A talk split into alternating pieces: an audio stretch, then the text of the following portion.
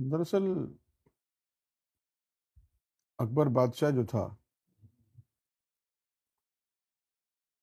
اس کی کئی بیویاں تھیں۔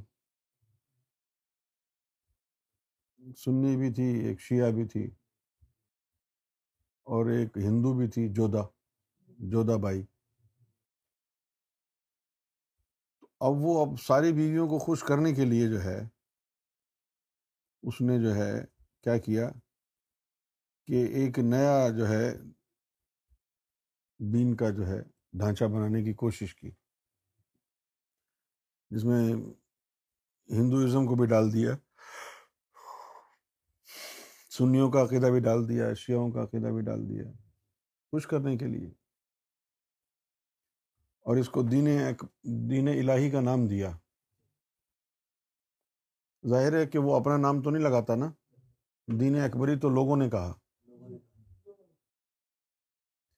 اس نے اس کو دین الہی کا نام دیا۔ تو اس دور، وہ وہی دور ہے مجد الفسانی کا دور۔ تو مجد الفسانی جو ہے، انہوں نے اس کے خلاف تحریک چلائی۔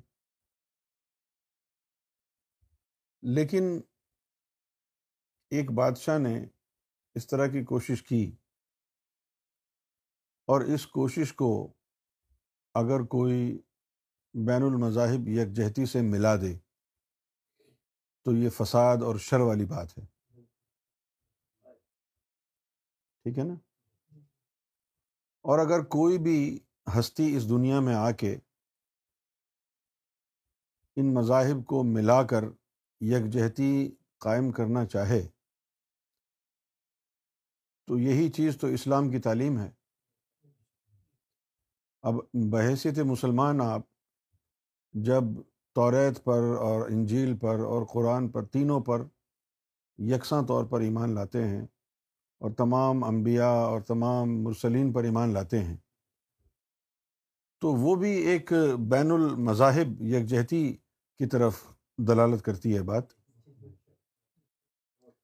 اگر بین المذاہب یکجہتی کے لیے کام کیا جائے اور کوئی مولوی، کوئی عالم کوئی مفتی یا کوئی فقی اس کو دین اکبری، دین الہی سے تعبیر کرے، تو یہ بات جو ہے کمپلیٹ نانسنس ہے۔ اور واضح طور پر پتہ چلتا ہے کہ وہ صرف فتنہ اور فساد پھیلانے کے لیے ایسی بات کر رہا ہے۔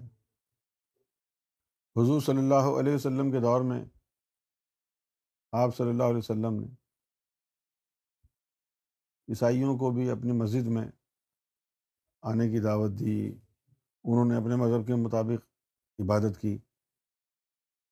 اور پھر مسلمانوں میں بھی، مسلمانوں نے بھی چرچز میں جا کے نمازیں پڑھیں تو وہاں حضور کے تعلیم میں تو یہ شدتیں نہیں ہیں۔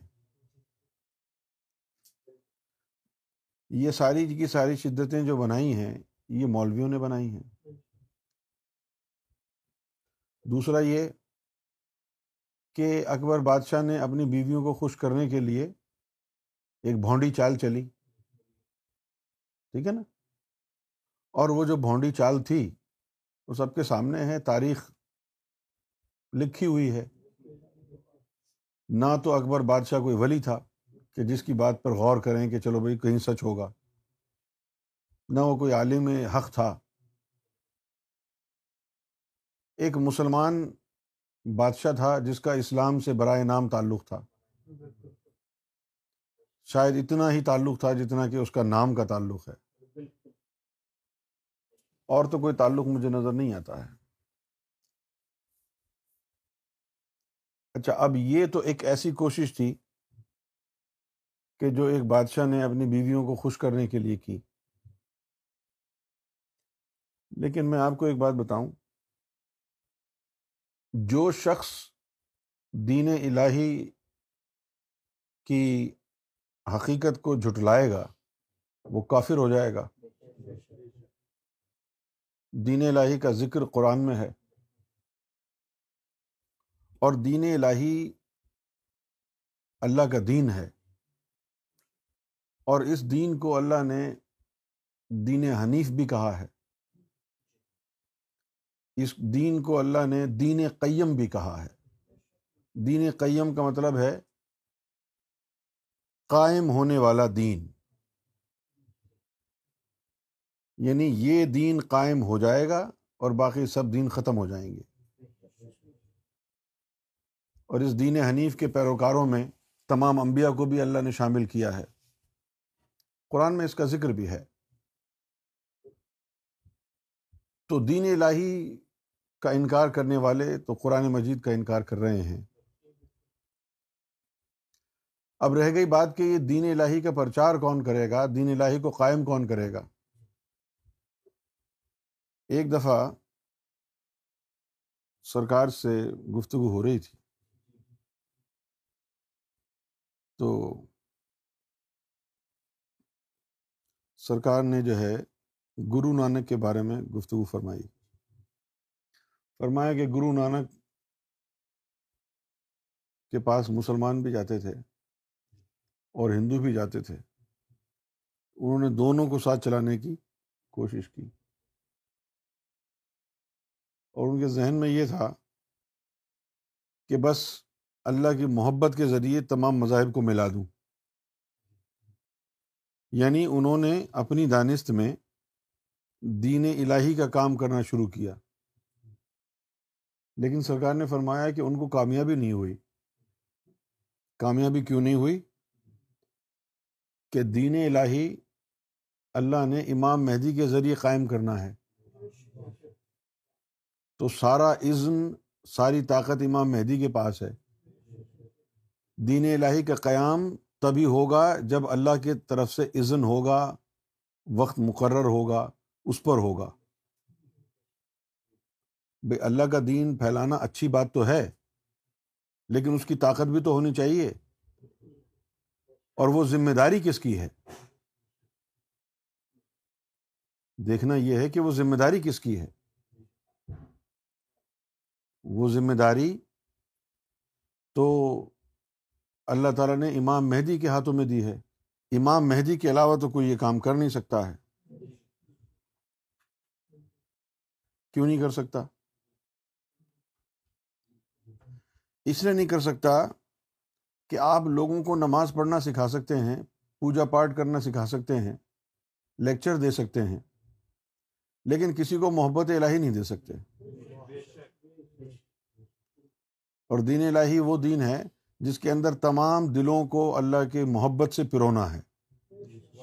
اور اللہ کی محبت جو ہے وہ اللہ کے اذن کے بغیر نہیں ہے۔ تو آپ کو جب اذن ہی نہیں ہے تو آپ کوشش کرتے رہیں تو کیا ہوگا؟ یعنی دین الہی کے اوپر کام اگر کوئی ولی اور نبی بھی کرے تو وہ بیکار جائے گا۔ کیونکہ دین الہی کا قیام جو ہے، وہ ایسے نہیں ہے کہ آپ نے چند باتیں ہیں، وہ لوگوں کو ازبر کرا دیں اور لوگوں نے مان لیا اور پھر اس پر عمل پیرا ہو گئے۔ دین الہی پر عمل پیرا ہونا جسموں سے نہیں ہے، یہ روحوں کا دین ہے۔ اب چونکہ یہ روحوں کا دین ہے تو روح کو اس کے مقام تک پہنچانا، پھر اللہ کا عزن ساتھ ہونا، پھر ان کو دیدار تک پہنچانا۔ کیونکہ دین الہی کا ادنا ترین جو یعنی اس کی جو یوں سمجھ لیں کہ کنڈیشن ہے، وہ یہ ہے کہ دین الہی کا ہر فالوور وہ دیدار الہی میں جائے گا۔ جو بھی دین الہی کا پیروکار ہوگا، وہ دین الہی کا پیروکار ہوگا ہی تب جب اس کو اللہ کا دیدار ہوگا۔ اب اگر سرکار کی جو تصنیف مبارک ہے، اس کا مطالعہ فرمائیں، تو سرکار نے وہاں پر دین الہی کے پیروکار کی دو نشانیاں بتائی ہیں۔ ایک تو بتائی ہے نشانی یعنی اولین نشانی بتائی ہے، ابتدائی نشانی، اور دوسری نشانی بتائی ہے انتہائی۔ تو انتہائی جو نشانی ہے، اس میں دیدار الہی شامل ہے۔ اچھا اس کے ساتھ بات یہ ہے، ایسا نہیں ہو سکتا کہ کسی میں ابتدائی نشانیاں نمودار ہو جائیں اور اس کو دین الہی پر کا پیروکار قرار دے دیا جائے اور پھر وہ وہیں رک جائے۔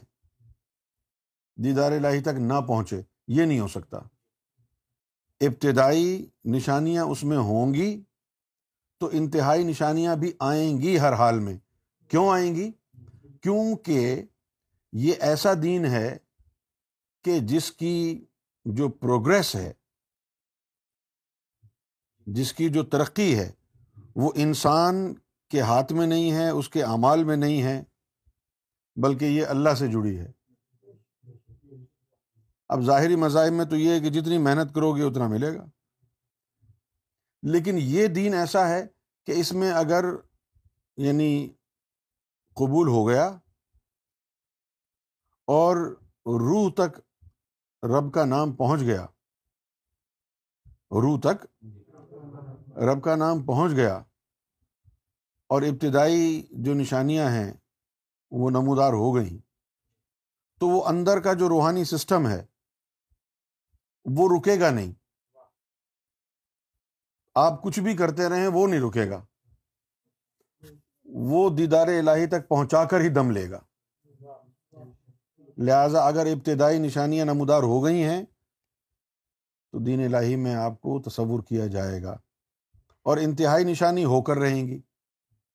کیونکہ اس کی جو پروگریشن ہے، وہ آپ کے اعمال کے اوپر نہیں ہے۔ آپ کے ارادے اور محنت پر نہیں ہے، بلکہ اس کی پروگریشن اس کی ترقی وہ اللہ کے ہاتھ میں ہے۔ اور ایک دفعہ اس نے آپ کو قبول کر لیا اللہ نے۔ تو اب یہ نہیں ہے کہ اللہ تعالیٰ قبول کر لے تو بعد میں آپ کو دھکے دے دے۔ کیونکہ اللہ تو مستقبل دیکھتا ہے نا۔ یہ نہیں ہے کہ بھائی آج تو یہ بہت اچھا ہے، کل جا کے بگڑ جائے گا۔ تو اللہ نے کہا جی اب یہ بگڑ گیا، اب اس کو نکال دو۔ کیوں؟ آپ تو مستقبل دیکھتے ہیں۔ آپ کو پتہ نہیں تھا کہ یہ قبول کر لیا تو بعد میں اگر یہ بگڑ گیا تو کیا ہوگا؟ تو مستقبل دیکھتے ہیں نا۔ تو اس لیے جو ہے، روحانیت اس سے پہلے بھی چلتی رہی ہے دنیا میں۔ سمجھ گئے آپ؟ لیکن یہ دین الہی کی جو روحانیت ہے، یہ کچھ مختلف ہے۔ دین الہی کی جو روحانیت ہے، یہ کچھ مختلف ہے۔ کیونکہ دین الہی کی جو روحانیت ہے، اس کے اندر کچھ زیادہ جو ہے وہ مراتب نہیں ہے کچھ زیادہ سفر نہیں ہے۔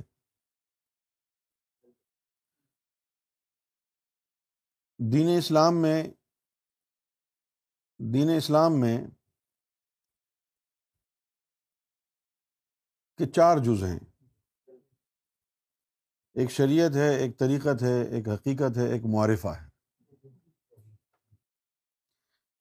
شریعت کے دو حصے ہیں۔ ظاہری شریعت جسم کو پاک کرنے کے لیے، باطنی شریعت نفس کو پاک کرنے کے لیے۔ سمجھ گئے آپ؟ پھر جب نفس پاک ہو جائے، تو اب آپ نے اللہ کا طریقہ ڈھونڈنا ہے۔ اچھا اردو میں طریقے کا مطلب ہوتا ہے میتھڈ لیکن یہ عربی کا لفظ ہے طریقہ۔ اگر آپ دبئی وغیرہ رہے ہیں تو آپ نے دیکھا ہوگا کہ وہاں روڈ کو طریق کہتے ہیں۔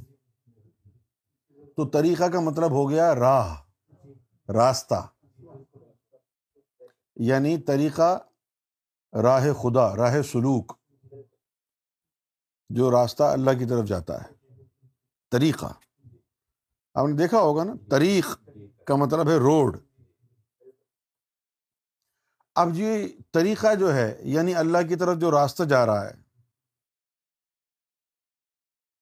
تو اس راستے کے لیے چار جز ہیں طریقہ میں۔ سب سے پہلے آپ نے ذکوریت طے کرنی ہے۔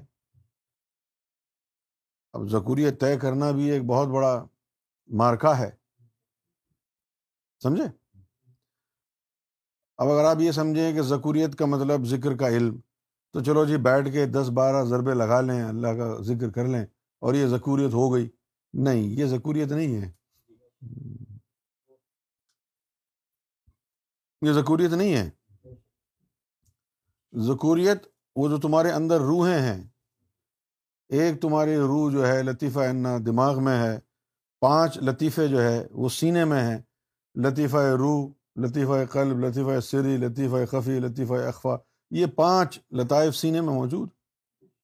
انہی پانچوں لطائف کا علم پانچ مرسلین کو دیا گیا تھا۔ آدم علیہ السلام کو بھی علم دیا گیا لطیفہ قلب کا، ابراہیم علیہ السلام کو روح کا، موسیٰ علیہ السلام کو سری کا، عیسیٰ علیہ السلام کو خفی کا، حضور پاک کو لطیفہ اخفا کا علم دیا گیا۔ یہ پانچ ہیں۔ ایک سر میں ہے، اس کا تعلق کسی نبی سے نہیں ہے، کسی رسول سے نہیں، کسی ولی سے نہیں، اس کا تعلق صرف اللہ سے ہے۔ جب وہ بیدار ہوتا ہے، اب جیسے قرآن شریف نے کہا، لا تدرک الابصار، کہ تمہارے اندر جو ہے تمہاری جو بصیرت ہے، اس میں ادراک نہیں ہے رب کو دیکھنے کا۔ تو اب کیا کریں؟ اب وہ بصیرت ڈھونڈے نا، جو اللہ نے اپنے دیدار کرنے کے لیے دی ہے۔ اب وہ بصیرت ڈھونڈنی پڑے گی نا۔ وہ بصیرت کدھر ہے؟ وہ بصیرت تمہارے دماغ میں ہے۔ ایک لطیفہ ہے۔ ایک روح ہے۔ اس اس کو کہتے ہیں لطیفہ انا۔ انا کا مطلب ہوتا ہے میں۔ یعنی یہ اللہ کی طرف اشارہ ہے کہ اللہ کہتا ہے میں تیرے دماغ میں بیٹھا ہوں۔ سمجھ گئے؟ اب یہ بھی دیکھنا پڑے گا کہ یہ جو لطیفہ قلب ہے، یہ ملخو یہ مخلوق ہے عالم ملکوت کی۔ یہ عالم ملکوت کیا ہے؟ ملکوت نکلا ہے ملک سے، ملک کا مطلب فرشتہ۔ تو ملکوت فرشتوں کا عالم ہے۔ یہ لطیفہ قلب جو ہے وہاں کا ایک فرشتہ ہے۔ جس طرح غالب نے کہا، فرشتوں سے بہتر ہے انسان ہونا، مگر اس میں لگتی ہے محنت زیادہ۔ انسان کو جو اشرف المخلوقات بنایا، ہم بھی بڑا پریشان ہوتے تھے کہ جی ہم فرشتوں کو دیکھ نہیں سکتے، ترستے ہیں کہ کوئی فرشتہ نظر آئے۔ اور حدیثوں میں لکھا ہے کہ ہم ان سے بہتر ہیں۔ بھائی، اگر ہم ان سے بہتر ہیں تو وہ ہم کو نظر کیوں نہیں آتے؟ اور فرشتوں کو چھوڑو، ہم کو تو شیطان نظر نہیں آتا۔ کیوں جی؟ تو یہ جو لطیفہ قلب ہے، اس کا تعلق اس عالم سے ہے جہاں فرشتے ہوتے ہیں۔ پھر اور دیگر لطیفے ہیں۔ سری ہے، خفی ہے، اخوا ہے۔ یہ وہ روحیں ہیں کہ جن کا ان عالمین سے تعلق ہے جہاں ملائکہ ہوتے ہیں۔ سمجھ گئے؟ پھر یہ جو لطیفہ روح ہے، اس کا تعلق عالم جبروت سے ہے۔ یہاں پر عالم اروا ہے، جہاں سارے انسانوں کی روحیں بستی ہیں۔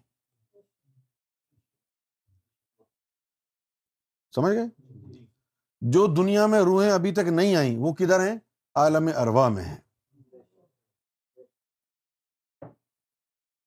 اور یہاں سے جانے والی ویٹنگ روم میں ہے عالم انکبوت یہ جو عالم جبروت ہے، اسی کے اندر بیت المامور ہے، اصل تمہارا عبادت گاہ۔ خانہ کعبہ آدم صفی اللہ کو خواب میں دکھایا گیا تھا کہ اس طرح کا نیچے بناؤ۔ تو یہ بیت المامور کی نقل ہے۔ یہ جو خانہ کعبہ ہے بیت المامور کی نقل ہے۔ تو تمہاری روح کا تعلق عالم جبروت سے ہے۔ اور یہ جو لطیفہ انا ہے، جو سر میں ہے، یہ اس عالم کی مخلوق ہے جہاں اللہ رہتا ہے۔ اس لیے اس اس مخلوق کو، اس کو دیکھنے کی جو ہے بصیرت حاصل ہے۔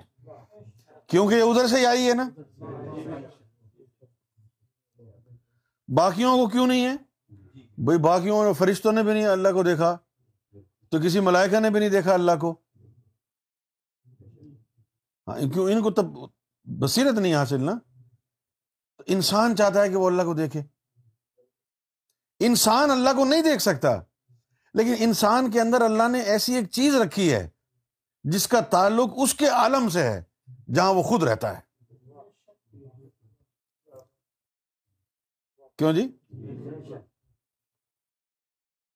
اب جیسے پاکستان میں یہاں پر بیٹھے ہیں، جیسے ہماری ماں ہے یا کوئی اور ہے، وہ انگلینڈ نہیں آ سکتی۔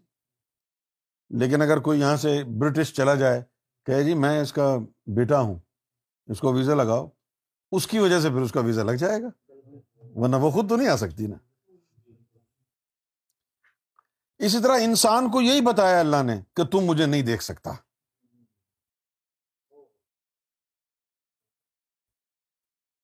کیوں جی؟ اب جیسے کوئی اندھا ہو،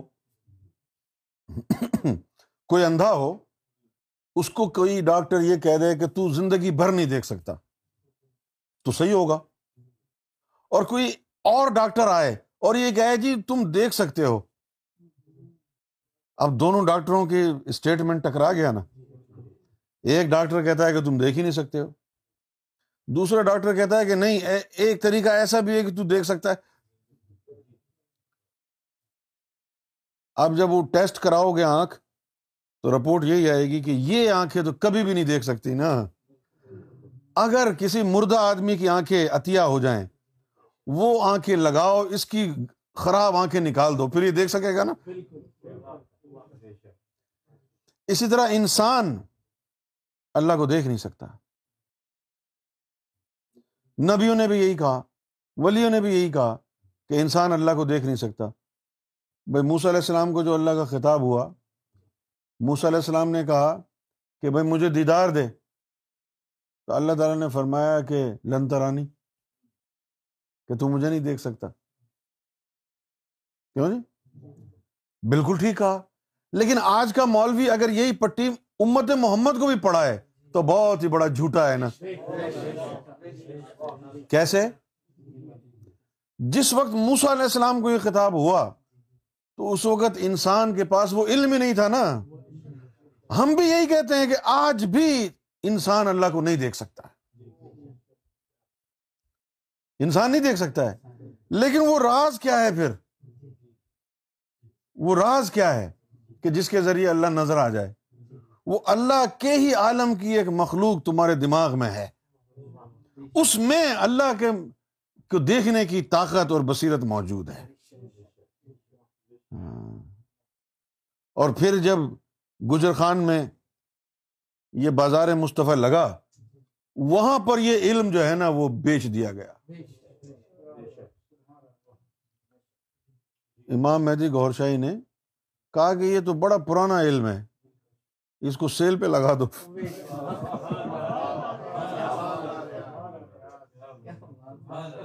نیا علم جو ہے وہ جب سمر آئے گا پھر دیں گے۔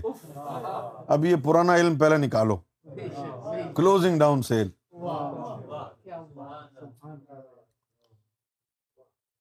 ہم کو یہ بات کہنے میں کوئی بھی آر نہیں ہے کہ سیدنا گور شاہی کے جوتوں کی برکت سے ہم نے اللہ کو دیکھا۔ اور ایک دفعہ نہیں کئی دفعہ دیکھا۔ ایک دفعہ نہیں دیکھا۔ کئی دفعہ دیکھا۔ اور دیکھنے کے بعد یہ کہا کہ یار بنا نہ کوئی اللہ ہے۔ پاویں رب نل جھگڑا پہ جاوے۔ نچ نچ کے یار منا لے، نہیں تو بازی لے گئے کتے۔ لیکن وہ اللہ کو دیکھنے والا علم، وہ انسان کے بس میں تو ہے ہی نہیں نا۔ وہ مخلوق جو اللہ نے اپنے عالم سے تمہارے اندر رکھی ہے، جو عظمت کا نشان ہے، جس کی وجہ سے تو ایسا بن سکتا ہے، جس کے لیے اللہ نے کہا کہ میں ایک وقت آتا ہے کہ اپنے بندے کے ہاتھ بن جاتا ہوں، جس سے وہ پکڑتا ہے۔ میں اس کے پاؤں بن جاتا ہوں، جس سے وہ چلتا ہے۔ میں اس کی آنکھیں بن جاتا ہوں، جس سے وہ دیکھتا ہے۔ جس طرح حدیث شریف میں آیا کہ اتخو فراست المومن فن ینظر بنور اللہ یہ عام مومن کے لیے تو نہیں آیا نا؟ کیوں جی ہاں، تم بھی اپنے آپ کو مومن سمجھتے ہو۔ تو کیا تم اللہ کی بصیرت ہے تمہارے اندر؟ تو پھر کوئی اور ہی مومن ہے نا وہ؟ وہ کوئی اور ہی مومن ہوگا نا؟ اتقو فراست المومن فن ینظر بنور اللہ یہ ایک حدیث ہے یہ اسی کے لیے آئی جس کی آنکھوں میں اللہ کی آنکھیں آ گئی جس کے ہاتھ میں اس کے ہاتھ آ گئے۔ جس طرح قرآن مجید میں بھی حضور پاک کے لیے آیا کہ یا رسول اللہ، یہ جو مٹی جو پھینکی ہے تم نے، یہ تمہارا ہاتھ نہیں تھا، یہ میرا ہاتھ تھا۔ یہ اسی مقام کی طرف اشارہ ہے۔ اب وہ جو مخلوق ہے، وہ یہاں دماغ میں واقع ہے۔ اس مخلوق کو بھی ذکر میں لگانا پڑتا ہے۔ بھائی ذکوریت ایک بہت بڑا علم ہے۔ سمجھ گئے؟ ذکوریت ایک بہت بڑا علم ہے۔ اب تو اگر شریعت میں ہے، تو پورا اللہ اللہ کر۔ اگر تو؟ تو پورا جو لفظ ہے، پورا جو لفظ ہے، اس کا ذکر کر۔ وہ جو لفظ اللہ ہے، اس کے اندر تو چار پردے ہیں۔ تھوڑا تھوڑا، بڑا ہی ہلکا ہلکا۔ اس میں سے تجھے نور ملے گا۔ پھر جب تو طریقت میں جائے گا تو اللہ سے الف کو ہٹا دیں گے۔ پہلے تو بلے شاہ نے کہا نا، اکو الف تیرے درکار تو ادھر کہا، الف کو ہٹا دو۔ ہاں ادھر الف کو ہٹا دیں گے۔ اب وزن کم ہو گیا، ایک پردہ اور کم ہو گیا۔ اب یہ للہ ہو گیا۔ اس سے اور زیادہ فیض ہوگا۔ اب تو طریقت میں ہے۔ سمجھ گئے؟ جب اس کی بھی تاب ہو گئی تیرے روحوں کو، پہلے اللہ کا ذکر کرے گا، پھر للہ کا ذکر۔ جب اس کی بھی تاب ہو گئی، اس کے بعد لہو کا ذکر آ گیا۔ ایک لام اور کم ہو گیا۔ پھر اس کی بھی تاب آ گئی، تو لام اور نکل گیا لہو سے، ہو رہ گیا۔ سمجھ گئے؟ اب یہ جو ہو کا ذکر ہے، یہ اس میں ضمیر ہے۔ سامنے جو ذات ہے اس کی طرف اشارہ ہے۔ یہ ذکر صرف وہ مخلوق کر سکتی ہے کہ جس مخلوق کے سامنے رب اٹھتا بیٹھتا تھا۔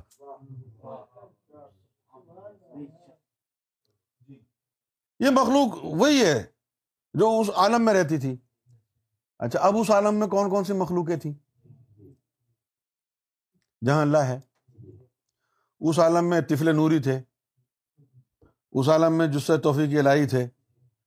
اور یہ لطیفہ انا تھے۔ یہ مخلوقیں وہیں رہتی تھیں۔ یہ مخلوقیں وہیں رہتی تھی ان مخلوقوں کے ذریعے ہی تو فنا فلّہ بنے گا۔ ان مخلوقوں کے ذریعے ہی تو بقا بلّہ بنے گا۔ ان مخلوقوں کے ذریعے ہی تو لکھا بلّہ میں جائے گا۔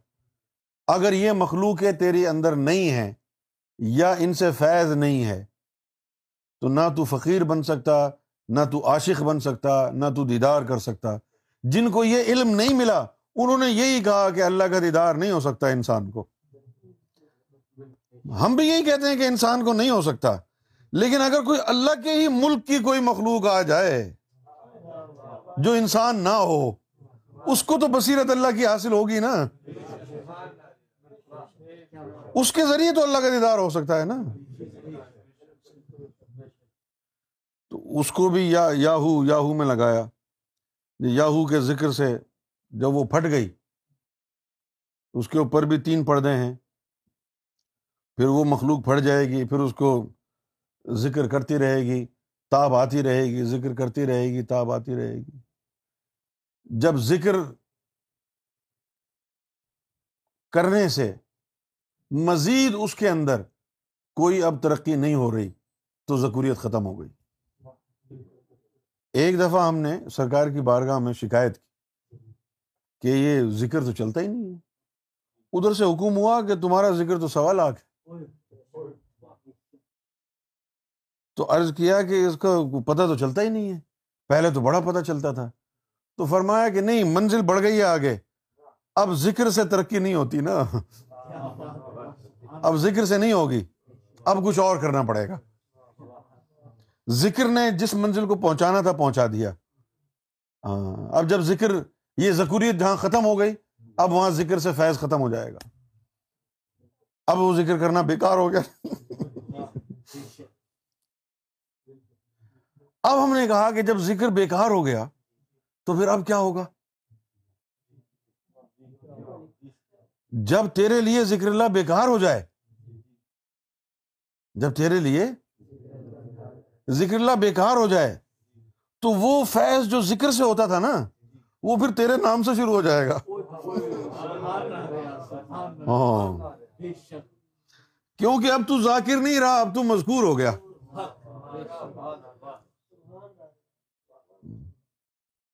کیا ہو گیا؟ مذکور ہو گیا۔ اب تو اگر ذکر میں بیٹھ بھی جائے گا، تو ایسے بیٹھ جائے گا دل رکھنے کے لیے لوگوں کا۔ لوگ کہیں گے جی پیر صاحب تو ذکر میں بیٹھے نہیں۔ اس لیے بیٹھ جائے گا تو چلو جی اللہ اللہ اللہ۔ لیکن کوئی فائدہ تو نہیں ہے۔ کیوں نہیں فائدہ؟ تو رج گیا ہے نا۔ اب تیرا ذکر سے کچھ نہیں ہوگا۔ ذکر چوس لیا تو نے۔ اب تجھے کچھ اور چاہیے۔ اب جیسے بچہ چھوٹا ہوتا ہے تو اس کو دودھ دودھ دیتے ہیں۔ تھوڑا بڑھتا ہے تو دلیا ولیا کھلاتے ہیں۔ تھوڑا اور بڑھتا ہے تو گوشت روٹی کھلاتے ہیں۔ ہر وقت تو نہیں ہوتا نا یہ۔ کہ بھائی اب فیڈر لگا کر کے رکھے۔ تم نے کوئی دیکھا ہے کہ ندیم کو، اخلاق کو، عمران کو فیڈر لگا ہوا ہے؟ دودھ پینا حرام تو نہیں ہے نا؟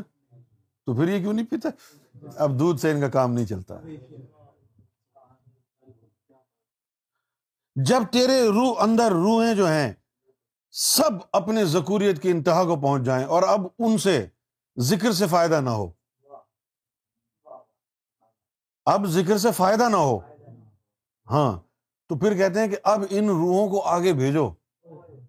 ان کو نکالو ان کے جسے۔ اب ان کو ان کے عالموں تک بھیجو۔ جہاں سے یہ آئی ہیں۔ اس کے لیے حضور پاک نے کہا تھا کہ وطن کی محبت ایمان کا حصہ ہے۔ کون سا وطن؟ جہاں سے یہ چیزیں آئی ہیں۔ اگر تو مرشد کو یہ کہتا ہے کہ میرا قلب چاہتا ہے کہ میں ملکوت جاؤں، تو وہ کبھی بھی نہیں کہے گا کہ نہیں جاؤ۔ کیونکہ قلب کی جو ادھر جانے کی جو خواہش ہے، وطن جانے کی، یہ ایمان کا حصہ ہے۔ اس کو جانے دے گا وہ۔ جا، گھوم پھر کے آ۔ گھوم پھر کے آ۔ ہم نے بھی ایک دن ملکوت گئے۔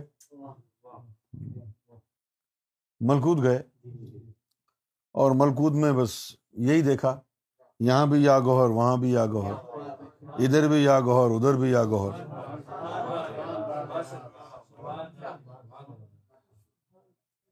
ہر جگہ یہی تھا۔ پھر سدرت المنتہا کا درخت بھی دیکھنے گئے۔ سدرت المنتہا کا درخت بھی دیکھنے کے لیے گئے۔ تو وہ جو درخت تھا، وہ جو درخت تھا، اس کے نوری پتے تھے۔ کسی درخت پر اللہ لکھا تھا، کسی پہ محمد لکھا تھا، کسی پہ سفید رنگ سے نور سے تھا، کوئی جامنی نور سے تھا، کوئی لال نور سے تھا، کوئی کسی نور سے، کوئی کسی نور سے۔ ہم نے سوچا کہ توڑ لیں۔ کہا جی یہ توڑتے نہیں ہیں۔ یہ عطا ہوتا ہے۔ سمجھ گئے؟ وہی درخت تھا جو جبریل اپنے سینے میں رکھ کے لائے۔ اور پھر حضور پاک کو کہا، اسم اقرا بسم رب کلزی خلق۔ سمجھ گئے؟ اقرا بسم رب کلزی خلق۔ وہ جو اسم الہی تھا، اس کا بیج تھا وہ۔ تو انہوں نے کہا اقرا بسم ربی کلزی کہ اقرار کرو رب کے اسم کے لینے کا۔ انہوں نے کہا، اللہ، انا لئیسا بخاری میں کس بات کا اقرار کروں؟ تو نے دیا ہی نہیں۔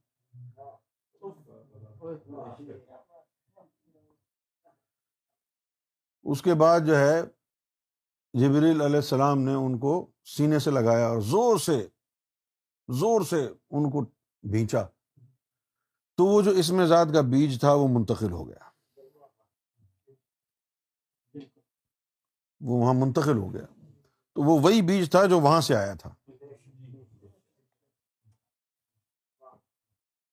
سمجھ گئے آپ؟ اب وہ جو بیج تھا جو اس میں ذات کا، پھر وہ اس میں ذات حضور پاک سے آگے پھیلا اور مومن بنے، ولی بھی بنے اس کے نور سے۔ اسی طرح کے بیج سے تو ان کا جسم بھی بنا تھا۔ تو پھر تم قرآن کو افضل کیوں کہتے ہو محمد رسول اللہ سے؟ جس بیج سے تمہارے دلوں میں نور آیا ہے اللہ کے نام کا، اسی بیج کے نور سے ان کا جسم بنایا تھا۔ شجرت النور۔ اسی واسطے حضور پاک نے کہا، انا من نور اللہ والمومنین من نوری۔ کہ میں اللہ کا نور ہوں، مومنین میرے نور سے بنیں گے۔ یہ ذکوریت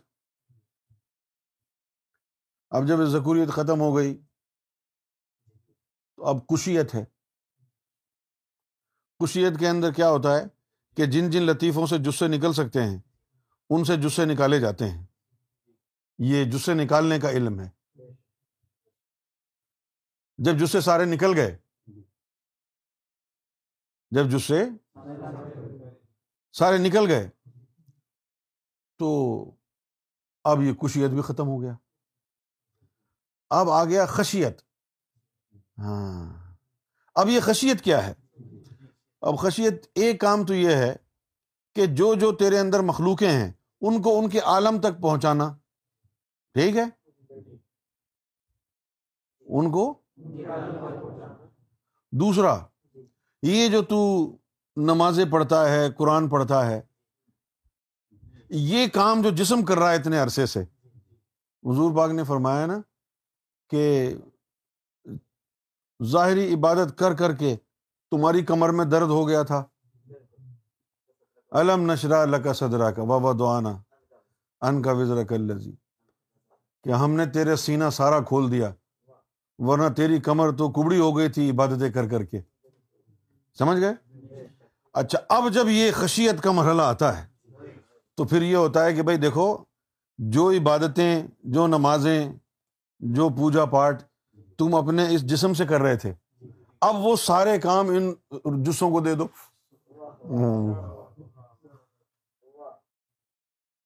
اب وہ سارے کام اب وہ جو کام تمہارا جسم کرتا تھا، جیسے ذکر فکر کر رہا ہے، حدیثیں پڑھ رہا ہے، قرآن پڑھ رہا ہے، نمازیں پڑھ رہا ہے، اب وہی کام جسوں سے کرانا ہے۔ سمجھ گئے؟ اب وہ کام جسوں سے کرانا ہے تو اب وہ جسے لگ گئے، نمازوں میں، تلاوتوں میں۔ اور تم اپنے آرام سے بیٹھے ہو۔ اب دنیا پوچھے، تم نماز نہیں پڑھتے، تو کیا جواب دے؟ اس کو کہیں گے، دیکھ لے، جو بھی کر رہا ہوں دیکھ لے. اب اس کی نظر کیا دیکھے گی؟ صرف جسم۔ ہم کہیں گے، دیکھ لے، میں کیا کر رہا ہوں؟ ہم تو پوری دعوت دے رہے ہیں کہ میں سارا کا سارا یہاں نہیں ہوں۔ میرے اندر کی بہت ساری چیزیں نکل کے کہیں اور بھی گئی ہوئی ہیں۔ دیکھ لے سے مراد یہ ہے کہ ان کو بھی دیکھ کہ وہ کہاں ہیں۔ ان کو بھی دیکھ وہ کہاں ہیں؟ یہ انڈیا کا ہی واقعہ ہے۔ مجد الفسانی کی مسجد کا واقعہ۔ مجھے صاحب جو تھے، وہ مسجد میں نماز پڑھنے کے لیے گئے، جہاں روز جاتے تھے، وہ پڑھاتے بھی تھے۔ تو دیکھا، ایک آدمی مسجد میں سو رہا ہے۔ تو آپ نے سوچا شاید نماز پڑھ کے سویا ہوگا، چھیڑا نہیں۔ تو پھر اثر کے پاس کی نماز میں آئے تو دیکھا کہ وہ پھر مستقل سو رہا ہے، لیکن آپ نے اچھا گمان کیا۔ سوچا کہ شاید نماز وماز پڑھ کے سو گیا ہوگا۔ لیکن اثر سے مغرب کا وقت وہ مسجد میں گزارتے تھے۔ لہذا وہ اثر سے مغرب کے وقت میں وہ دیکھتے رہے اس کو۔ وہ مستقل سو رہا تھا، حتیٰ کہ نماز مغرب کا وقت آ گیا۔ تو آپ نے اس کو جو ہے بڑے غصے میں اٹھایا کہ یا تو اٹھ، نماز پڑھ یا مسجد سے چلا جا۔ سمجھ گئے؟ خیر، وہ کھڑا ہوا اور امام صاحب کو اس نے بہت بلند آواز سے روکا کہ ٹھہر جاؤ۔ اب وہ ظہر کی نیت کی تو سورج واپس آ گیا۔ اثر کی نیت کی اثر کی نماز پڑھی۔ وہ پھر ان کو بولا مجھے صاحب کو کہ آپ تو اہل نظر تھے نا، مجھے جگانے سے پہلے میرا حال دیکھ لیتے۔ میں تو اسی کے پاس بیٹھا ہوا تھا جس کی تم نمازیں پڑھ رہے ہو۔ اب جب یہ جملہ کہتے ہیں کہ میں تو عرش پر گیا تھا، میں ادھر گیا تھا، میں ادھر گیا تھا، یہ جاہل لوگ، ناقص العقل، ناقص العمل، ناقص العلم لوگ یہ سمجھتے ہیں کہ شاید جسم سمیت درویش جاتا ہے عرش محلہ میں۔ نہیں، جسم نہیں جاتا، جو اندر کی چیزیں تیار کی ہیں، وہ چیزیں اوپر جاتی ہیں عرش محلہ میں۔ یہ جسم یہی رہتا ہے۔ ان چیزوں کو یہاں سے وہاں لے جانے کو ہی خشیت کہتے ہیں۔ اس کا حکم قرآن میں بھی آیا کہ خوشو خزو قائم کرو نماز میں۔ اس کا مطلب یہ تھا کہ صرف جسم سے نماز نہ پڑھو۔ جسم کے اندر جو روح ہیں، جب نماز میں جاؤ تو ان روحوں کو ان کے عالم تک لے کے جاؤ۔ یہ ہے خوشو خدو والی نماز۔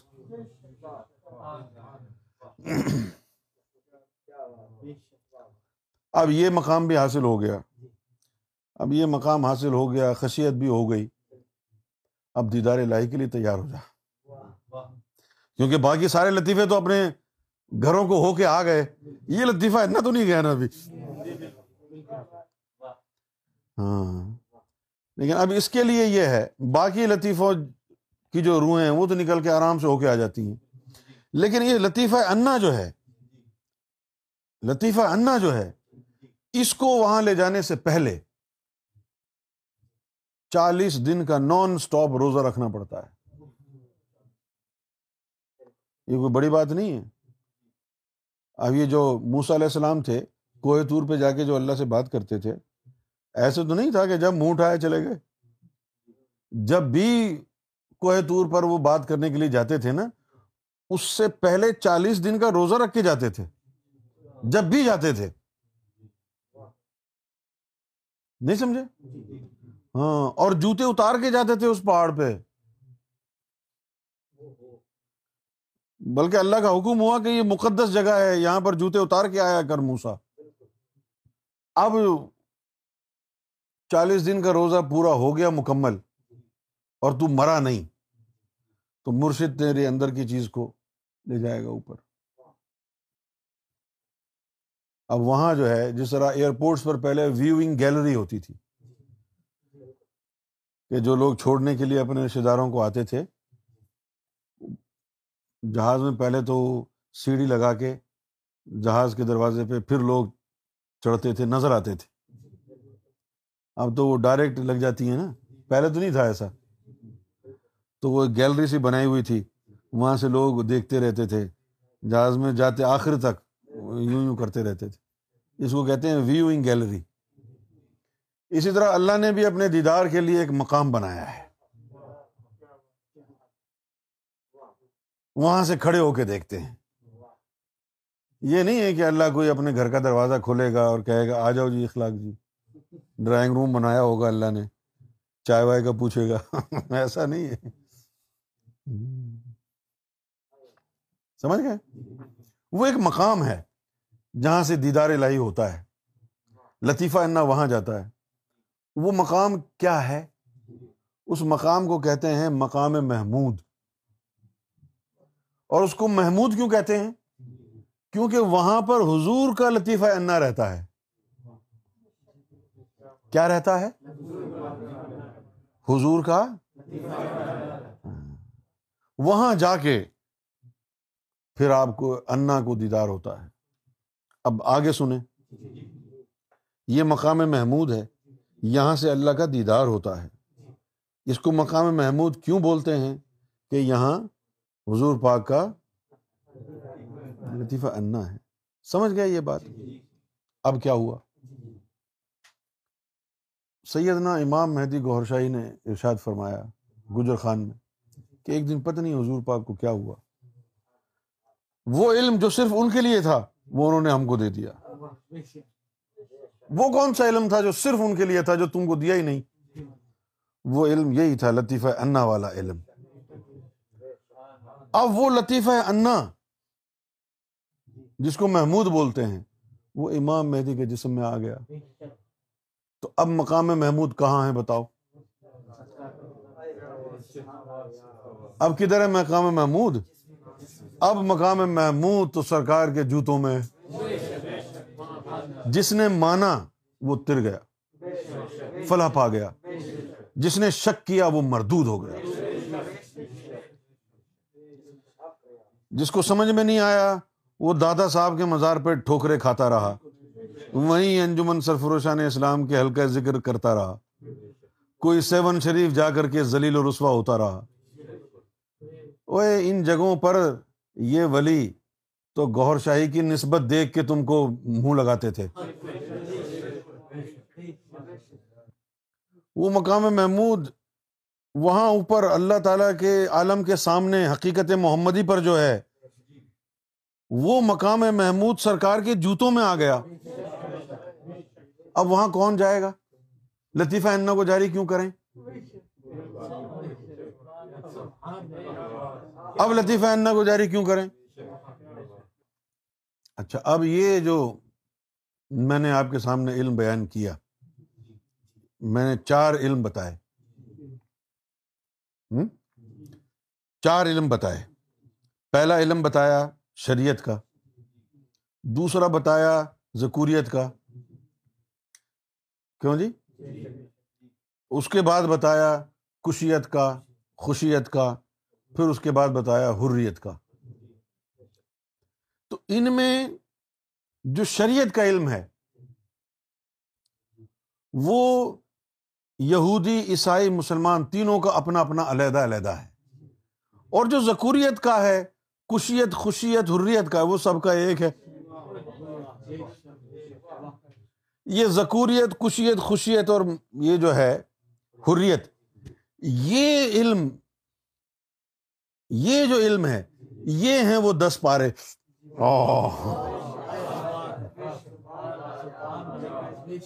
اور وہ جو شریعت ہے، وہ ہیں تیس پارے۔ شیعہ ان کو پتہ نہیں کہاں ڈھونڈ رہا ہے۔ شیعہ ان کو پتہ نہیں کہاں ڈھونڈ رہا ہے۔ ایک نے تو کہا کہ ابو بکر کی بکری کھا گئی۔ ابو بکر کی بکری کھا گئی۔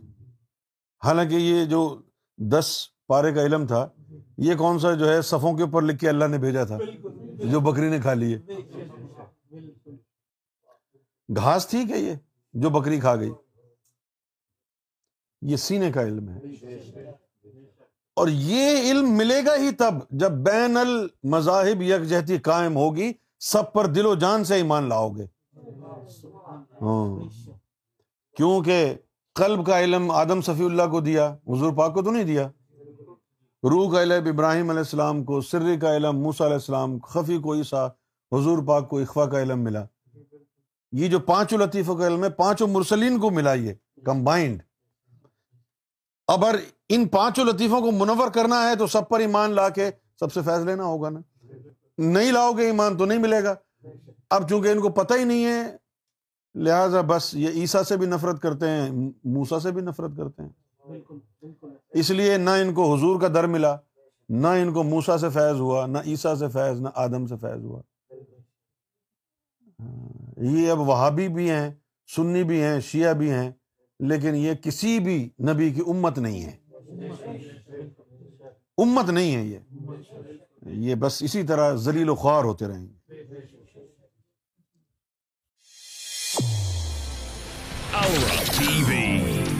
Guidance بروٹ to you